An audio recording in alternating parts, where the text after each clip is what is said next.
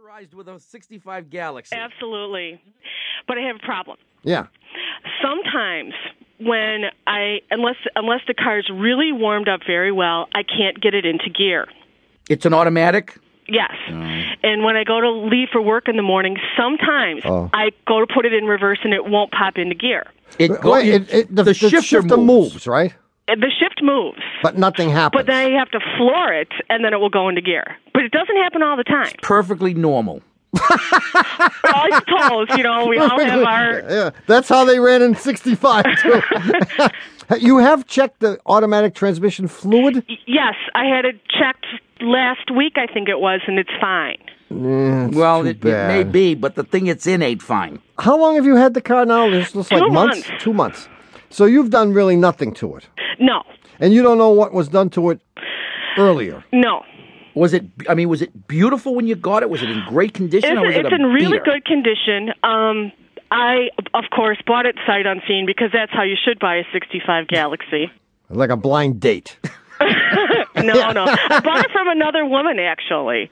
Yeah. But I um I went to get the oil changed and everything, and I had there we, I was low on transmission fluid, and I had more put in, but it's still doing it. Oh, that's too bad. Well, that may have been what cooked it.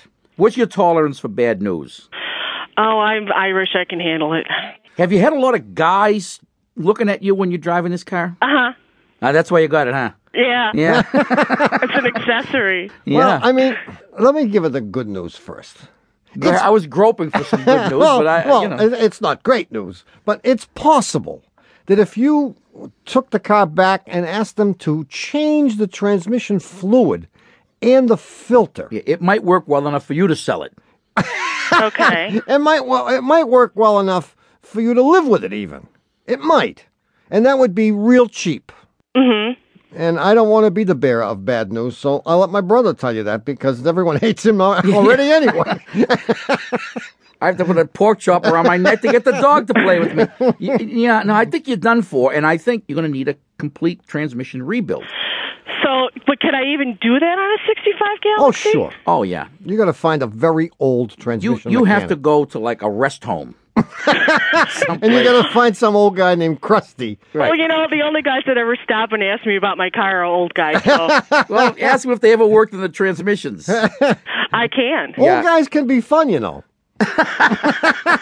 All right, I'll take your word for it.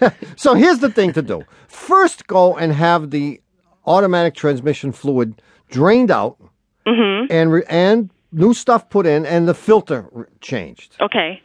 and see if it gets better. Okay. And if it does, forget about it until it happens again. And then you can think about doing something with the transmission. Like rebuild. waxing the car But and selling yeah, I it. wouldn't. Yeah, but in any case, I don't think I'd go crazy rebuilding anything uh, of that magnitude unless I had the rest of the car checked out. For example, this could be a rust bucket underneath. Well- the frame could be all rotted, and you wouldn't know it because it looks good up top. Mm-hmm. So you said you bought it sight unseen, and you haven't had it checked out by anyone, really, have you? No. Yeah, you should do before you commit to the transmission. Have someone check it because you could be throwing good money after bad. Okay. Say it, Mary. Good you. luck, Mary from Milwaukee. Thank you. Bye bye. Bye. Bye. One eight eight eight Car Talk. That's 888 22 two fifty five. Hello, you're on Car Talk. Hey guys, it's Gary from uh, North Hollywood, California, which is kind of a suburb of Los Angeles, California. What's up? Well, I have a 94 Toyota Camry XLE, which is the V6 car. And out here in the land of a thousand freeways, I have a problem on a certain stretch of it. The uh, it's the 134 freeway, which goes from about where I live through about to Pasadena. And on that stretch of freeway, the back of the car seems to shimmy as if it's like hydroplaning or something. And it's the weirdest thing. And I don't know whether it's the car or the freeway or what. Really? It doesn't happen on any other freeways. Doesn't happen on any other freeway. And and do you tend to drive faster on this freeway than you would on others? No, I usually go anywhere from uh, about 55 to about 70 when no cops are watching. Yeah. Yeah. Have you ever been a puppeteer? No. Eh, Huh? What was that all about? You never know. you just never know about these things. A puppeteer. Gary sounded like the puppeteer type. Oh. No, wait, wait.